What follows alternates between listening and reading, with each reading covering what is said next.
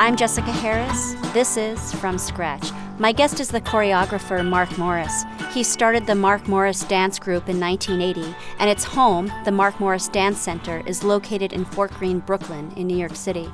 Mark has choreographed over 130 works for the company since inception and has created productions for opera, ballet, and television. Mark was named a MacArthur Fellow in 1991. Welcome. Thank you. I'm so happy to be here. It's hard to see process when you're seeing a dance performance. It's not like a painting where you've seen drawing underneath or you've seen layers of other ideas mm-hmm. that the painter has flirted with or, or experimented with. So, can you talk to me about your process? Well, first of all, there's a there's an obsession with process that I don't share with other people. In that I don't need to know how the magic trick is done. I want I want the surprise. Part of that is that I don't I don't show pieces until they're finished. You know, I'm very very strict about letting people not watch. I am notorious, I don't know why, for covering the windows. If I'm at a studio working on a ballet in another company, I don't let people watch. And, you know, lots of times people on the board or people who give a lot of money to a company are used to having that access. And to me that that makes it a performance sometimes I won't actually put the finishing uh, button on something until right before it performs. You know, everyone thinks it's done, and I, I, I, don't I don't like that. I don't like to watch works in progress. I think you should finish it, and then I'll buy a ticket. Mm. I don't want to know all of the awful secrets that happen backstage. So anyway, but my the the answer to what my process is, I almost exclusively start with a piece of music that I love, or at least admire and can bear to listen to many, many, many, many hundreds of times. I work with music that I can travel with because I work exclusively with living musicians. I do I do not use recorded music. Um, you can, but don't. so I find a piece of music, I study it. You know, I study it on the airplane, reading the music, or thinking, or procrastinating, or getting these earworms that make me nuts. And it's very rarely music that was written specifically to be danced to. I don't do a lot of that because most of a lot of that is not very interesting. Earworms, um, are is that a real thing, by the way? Like when you get a song in your head, is that just what you call them, or no, is it a condition? A, it's it's from a German word, the same, you know, uh, Ohrwurm, and it's when you something's driving you crazy, a tune driving you crazy in your mind. That's an Ohrwurm. And is it a condition, or is no, it something? No, it's just an irritation. It's not like a mental disability. I don't get, you know, I don't get a parking spot for it or anything like that. Every bit of music at some point becomes embedded in a very annoying loop. oh, your fun. hand is so interesting. Oh, thank you. But I don't show people my process. No, I can't no, read upside down. Kidding. Oh no, you shouldn't ever. This is this is my work. Um, anyway. This is my work. This is what mine looks like and it's always on legal pad, always with the same pencil because I'm crazy that way. But anyway. Thank you for showing me your process. Sure. But on the subject of, of coming up with the music yeah. first. Um, I like to surprise myself. I do big orchestra stuff. I do a lot of vocal music. I do modernist music. My favorite centuries are uh, 18 and 20. So from there, uh, yeah. do you then create the actual dance in your mind? Do you map it out on paper before you present it to your dancers, or is it more like, you know what, as I'm knitting, I'm gonna pick up the, you know, the next stitch, or how, how does that fluidity, how does that happen? I make up everything in the room with my dancers there. I don't work in the studio alone ever. I study the score and I have some ideas, something like, you know, uh, everything has to go from one side of the stage to the other, or this is only for women, or there are no diagonals, or you know, I have many different rules that I set up in advance to trigger my uh, some kind of an idea spout. Do your dancers help you come up with ideas? The the th- there's a, a strange assumption that many people make. I'm not accusing you of it, but you could uh, that you know, I get a question very often in Q Q and A periods after a performance where I'm given this choice: Are you a complete, you know, fascist tyrant dictator, or do the dancers improvise? You know, it's like, well, neither. I mean, it's it's more that I'm a fascist dictator, but the dancers dance. That's they contribute by dancing, not necessarily by by improvising. Everybody I work with and anyone I collaborate with, uh, set design, lighting design, costumes, um, music in a, in a different way. I give those people, the designers who aren't composers, the music that I'm thinking of working on, and then that person listens to the music and comes up with something. Whether it relates to what I had in my head or not doesn't really matter. So you are hands off in that regard, more so than I might have assumed. Well, the final say is mine on all of these things, but I'm not. I'm certainly not a lighting designer. So you have great power if you're a lighting designer with me because I don't know of anything. You know, I either give things up completely or try to, and you know, the last say is mine, but I'm I welcome other people's ideas, I think. I'm Jessica Harris. You're listening to From Scratch. My guest is the choreographer Mark Morris, founder of the Mark Morris Dance Group located in Brooklyn, in New York City. He has created more than 130 works extending from ballet to opera. He has directed or choreographed productions for the Metropolitan Opera, the New York City Opera, the Royal Opera, the San Francisco Ballet, among others. Mark has collaborated with leading artists ranging from the cellist Yo Yo Ma, the pianist Emanuel Ax, the dancer Baryshnikov, and the designer Isaac Mizrahi. Uh, on the subject of, of, preservation, music preservation, mm-hmm. dance is cha- a challenging one, right? How is dance preserved? I don't really know. It isn't. That's one thing that's fabulous. It's like you'll never have that same meal again. You know, it's like I went to all this work. I worked all day long to make what I'm serving you for dinner, and you ate it in a second. Hooray. I love that. And that's how I feel about my work. That's why I don't want people to watch me do it because that's a different kind of show. That's reality TV or something. Before some politician mentioned the etch a sketch, I used to use that as the perfect system of dance notation you write it down on this and then you shake it and it's gone, you know, like love letters in the sand, you know, that kind of thing. And also, I was the other day, in fact, I said something, I was talking about a choreography of the great uh, Frederick Ashton. Uh, I saw a piece recently and I said to some of my dancers, like, what's, you know, have you ever seen this piece? And several said, of course, well, I watched it on YouTube. It's like, okay, you're right. And you've never seen the piece. So, hmm. of course, I've seen it and can watch it on YouTube to remind myself of something, you know, as an aide-mémoire. But really, I'm so devoted to the live aspect of theater that the uh, that all the participants, the dancers and the musicians and the audience are all living things. If that means I'm a dinosaur, it's true. I don't mind that. so uh, let's say somebody wants to to perform a piece that you that you created mm-hmm. from 1992. Can they? Yes. Um, you know, I have notes and of course recordings, video recordings that aren't broadcast quality that I use as I don't I don't even look at them usually. There's you know I always have an assistant. You know the dance is a wonderful, uh, still living version of the oral tradition. Dancers teach other dancers, mm. and teachers teach other dancers, and everybody's memory is wrong. And that's true watching a tape. You're missing, of course, the time in between frames if it's a film and a bunch of other dimensions. Mm-hmm. You know, and 3D, all the 3D glasses in the world aren't going to help that. Mm. I already live in 3D. So there are notes in a score, there are videotapes, there are whatever notes that people keep. But the, the methods, Laban notation, Benesch notation, don't really work. Mm. And uh, there's some brilliant people at the uh, uh, who work for the Laba Notation Bureau who are proving me wrong at this moment. But and I want it to be true. I want to be wrong, but it's a difficult, very difficult thing to do. What's Laban? Laban notation is a form of of uh, writing of notation, graphic notation that gives every single possible detail of an action, including the dynamics and the timing, and it's incredibly arduous to write it out, and very few people can read it. Laban yeah. notation is dance language. Yes.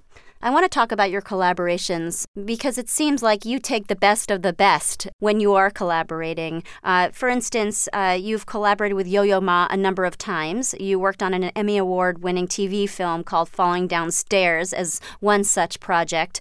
Where did this collaboration or this penchant towards collaboration come from?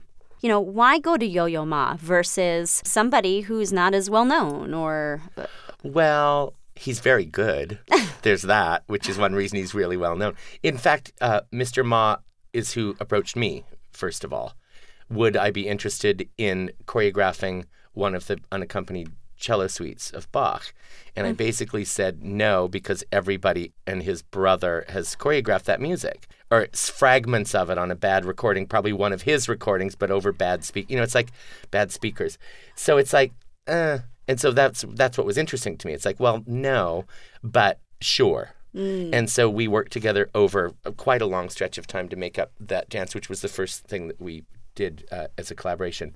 Um, so one thing is that people are attracted to me. Musicians like my work, and I'm happy about that because the world of music is a much, much bigger one than the little tiny world of dance, which I love. But you see everybody you know pretty soon. You know, it's like a small town. Um, so Emanuel Ax came to me. He saw a show at Jacob's Pillow at the urging of Mr. Ma, with whom he's he's played for many many years, and said something like, "I never heard this piece the way I just saw it," kind of something like that. And could we work together? We ended up doing these big Mozart project together, and I have to tell you, this is. Uh, the, a, a sad but fabulous truth is that people who are really good are easier to work with because they're really good and they're confident and they're less looking for some mistake, you know? And to what extent are these choices uh, strategic? That, of course, if you're going to work with Baryshnikov or Isaac Mizrahi, they're going to be more high profile and you're going, they're more marketable. Well, sure. You know, you you don't even get to the end of Mr. Baryshnikov's name and it's sold out. So, you know, Isaac Mizrahi is my best friend. And we were friends before we ever worked together. So, in fact, I was a little worried the first time. You know, it's like, I would love you to design costumes, but what if that means we're not going to be friends anymore because we end up hating working together or something? Mm. And that didn't happen. So, you know, it's like it's like that. Yo-Yo and I are friends. The great, great English painter uh, Howard Hodgkin is a very close friend of mine and has done some beautiful work. Well, he always does beautiful work, but he's done some that I've used in my productions. So, it's great. And you know, if you last long enough, which I guess I have because I know so many people, and I like them. you know, Peter Sellars is a very good friend of mine, and we've worked together many times in the past. The Metropolitan Opera in New York City. hmm that's one. You know, I'm Jessica Harris. You're listening to From Scratch. My guest is the choreographer Mark Morris. We'll hear more from Mark coming up.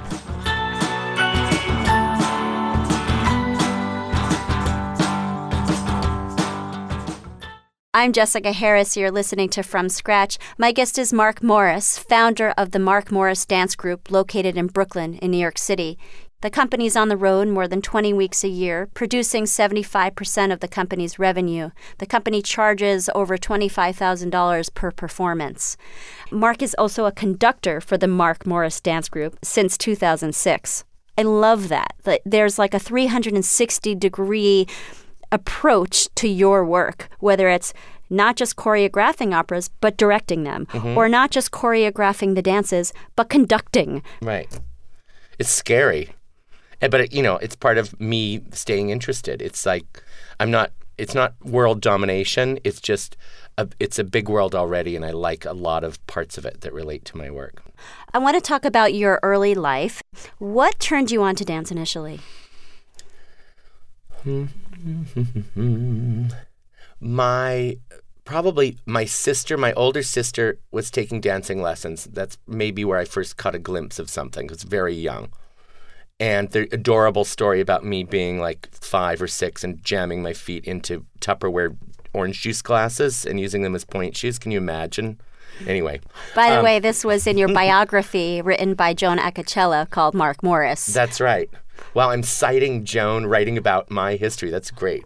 Um, then I saw the thing I most remember was that uh, I saw a Spanish dance company, the Jose Greco company, on tour in Seattle, and I asked if I could please learn that kind of dancing, and my mother said, "Of course." How old were you? I was eight or nine, and uh, she found a wonderful woman who taught Spanish dance in Seattle, and I studied with her for many years. But my my house was uh, not full of professional dancers or musicians, but you know, my father played the keyboards and sang, and you know, we always sang. There was music all the time, and that was a big part of it. Was your mother at all resistant to her sons wanting to pick up a dance? No. What was or what is she like? Well, she she died a few years ago, and she was the greatest possible. She was fabulous. Uh, my father died when I was uh, a teenager, and so you know my, a lot of time was just with her and my two sisters who who still live in the Seattle area. I I could do whatever I wanted. My parents wanted me to be happy and uh, dedicated and curious and interested and smart, and I'm those things. What's what are some examples of you doing what you wanted? Well, I it was shocking to me, but I was uh, you know as a teenager I spent weekends away with friends who were older than I was and who were drinking and having sex, etc., who were folk dancers. I was very much involved in a folk dance community in Seattle. My most wonderful days were doing line dances and circle dances with live music and singing and drinking and participating with people. Everyone says that my work reminds them of certain folk dance traditions, which is fine with me because I'm not necessarily doing direct quotes. I'm doing the feeling and the spirit and the actual participation that people have when they're dancing together. So you look at somebody actually in the eyes instead of in that direction, and you actually hold hands and you actually are really participating with other people, not just dancing for the viewer. To what extent was your interest in dance tied to your sexuality, um, if if at all? When I was, I think I was about 17 when I spent my last year of high school. I graduated early. I hated school. I left and I was dancing full time anyway. I went for about almost a year the trip abroad when I was a teenager. I was 17 and I traveled around and I wrote a letter from Spain I, admitting that I was queer. And of course my mother had known that all along. And you know, it's like, "Oh, we I just want you to be happy and etc." Like that might make it harder because of course this is ancient history now, but when it was against the law in Spain certainly to be queer and I was, you know, in uh, in the early days of my company, I was always described as the self-described gay choreographer, mm. and that's partly because somebody had to. Everybody was pretending not to be, and you know now that's risible because everyone is so free, and I would use finger quotes, but we're on the radio, so you can imagine that I'm saying it with slight sarcasm. That you know, there's no problem anymore. It's like that's because, partly because of my contributing to the fight for for queer rights that my young gay dancers think just happened automatically. Your father was a high school teacher right. and a amateur musician. Right. Your mother, what did she do? She did a lot of secretarial stuff. She um, and uh, she worked for the city of Seattle for years and years. Yeah, and then you know she was a single mother for a, a, a long stretch of that. That's why I started cooking because she wasn't very good at it, and I loved it. Mm. What's the last thing you've cooked for dinner? Oh, I had a big cooking festival this weekend. I made a gigantic 19th century recipe for onion soup, which it takes all day long. It's huge amounts of onion, delicious. And I made a bolognese just for the week because I like to take my own food. And you leave your house sometimes uh, with the stove on as do I, but I do so accidentally and you do so consciously. Yeah, yeah, it has to simmer. you also uh, you never eat standing up, and, and each each meal you set the table, even if it's just for yourself, and, yeah. and it's a performance for for you of of one. You're the audience and the performer, and it's well. Ritual. I'm not watching myself eat. That's horrifying. um, no, I I like I like to pay attention to that sort of thing. And most people, you know, you say, "How was the how was the ballet?" It was pretty, or they could do really hard things. Like, well, that isn't enough. Think a little more and tell me and who conducted and what color was were her eyes. You know, that kind of thing. Notice and and you have to practice that, or it goes away. And you are quite resourceful, it seems, in your cooking. you'll come home from a tour and you'll find, you know, leftover chicken that's been sitting there for weeks, and and you'll you'll make a meal. What what are your thoughts on just just your resourcefulness? I have sort of a gentleman's training idea where I think uh, young men today, particularly young men, need to be able to change a tire and make an omelet and speak a little French and, you know, have some versatility, be able to finish a sentence maybe, you know. and people get so shut off and especially if you're very protected by growing up in a dance environment and you're still a you know a shrinking violet because it's still naughty to be gay for some of these people so those things all tied together i'm resourceful in that i can i can come up with something from the empty the empty uh, pantry, I can come up with a wonderful dinner for whoever shows up. And, and, I kind of do that in my work, and I kind of do that on the road. I've been traveling for so many years that I'm sort of unflappable. Just on this on the subject of, of resourcefulness, you said that it comes up in your dance. But what's a, a real example of, of that? Well, one thing is just a pragmatic daily irritation because we tour a lot. We get in maybe the night before. We spend all day, of course, hanging lights and you know getting the floor ready and having music rehearsals and sound check, and spacing the the the verb to space in the in the meaning that dancers use is to adjust what you're doing to where you actually are. So my studio in Brooklyn in Fort Greene, which is great, and I have a giant studio where I can tape out with tape on the floor the size of the theater we're going to go to. It's always different. You know, a diagonal changes its degrees depending on the size of the rectangle. Uh, you know, in, in a theater, and you still have to get there by that point in the music and meet somebody else and have it work smoothly. Also, most theaters are too cold. Mm. A lot of floors are too hard. It's a hard, you know, it's like, oh, poor us, we get to do what we love. But it's also, it's a real vocation. It's a really, it's hard. And dancers have to worry about themselves staying healthy and active and keep track of a lot of information because they have to memorize everything. So, but then all of that is open. Mm. All of those ends are untied, and we have to make that work everywhere we go. That's mm. a, a pragmatic example of the chaos that we have to solve all the time. You mentioned that you always knew you wanted to be a dancer, but you don't have the the traditional body of a dancer. Did that ever? Well, I'm 56. I'm fat now. What did you look like? Gorgeous. I dan- I was a great, great dancer. I wasn't just a good dancer. I was a, a great dancer.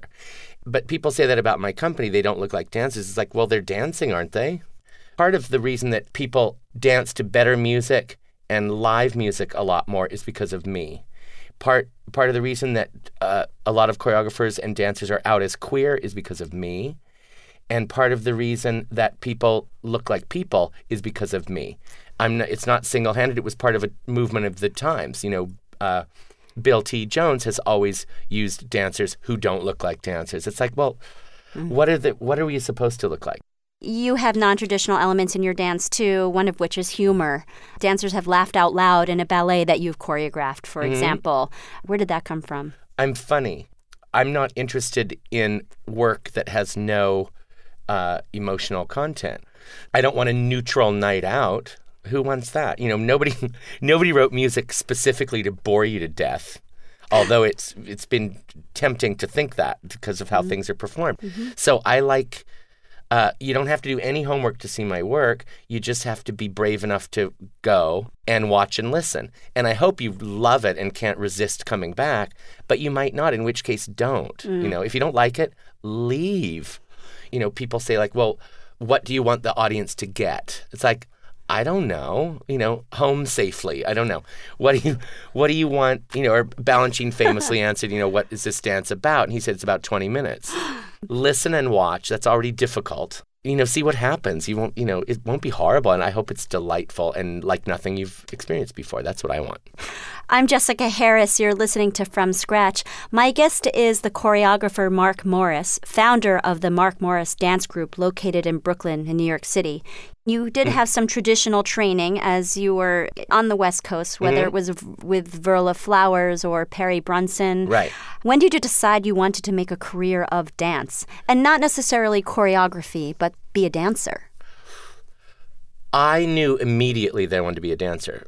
When I was 17 is when I left to go abroad to travel around. My initial idiotic idea was to visit the tiniest countries only, but I went to I went to um, Skopje, Macedonia, which was then, of course, part of Yugoslavia, and stayed for a number of weeks with a choreographer I'd met in Seattle, who was a, you know, who taught Macedonian dances and choreography. And that was incredible. And then I ended up for several months in Spain deciding if I wanted to be a professional flamenco. So, so why then uh, the switch to choreography? I was choreographing on the side at rehearsals for everybody I was working with, which is terribly irritating. Now, if somebody did that now, I would just assassinate them uh, in my company. I still call it making up dances, which people think is faux naif, but I've always thought of it as making up dances. The first dance I, I made up that I still think is probably pretty good. We could do it today and it would look good. I was probably 15 or 16 when I made it up. And basically, that's what you do for the rest of your life is the thing you did first well. I didn't know that I would be super successful. I What- thought I would be good, and I am. When did that recognition happen on a larger scale that mm, not only does Mark think he's successful, Mm-hmm. but others think you're good too? Well, I did uh, what was then called Dance Theater Workshop, is now New York Live Arts. I performed there with my company, and then uh, the great Harvey Lichtenstein from BAM, from Brooklyn Academy of Music, uh, invited me to dance there. And so in 1984, the first show at, at Brooklyn Academy of Music was the one where it was like, oh, okay, this is actually something. And, And- others others said, "Oh, okay, this is actually yeah, something." right. And the Arlene critic, Croce being one of them, a great genius critic, yeah, for the New Yorker magazine.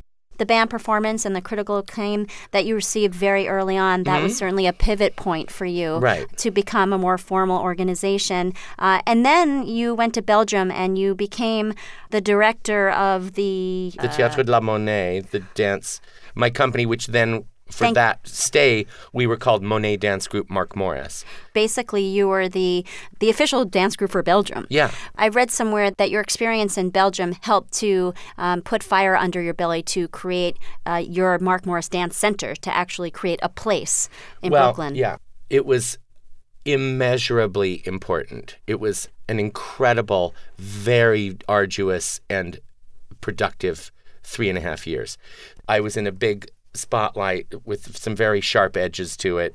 And of course, I had a, a physical plant there to work in. I had studios, and that was great. And that's when I learned that I could do that. And of course, in Brussels, I had a giant budget and great musicians and theaters and you know costume shops. I could do whatever I wanted.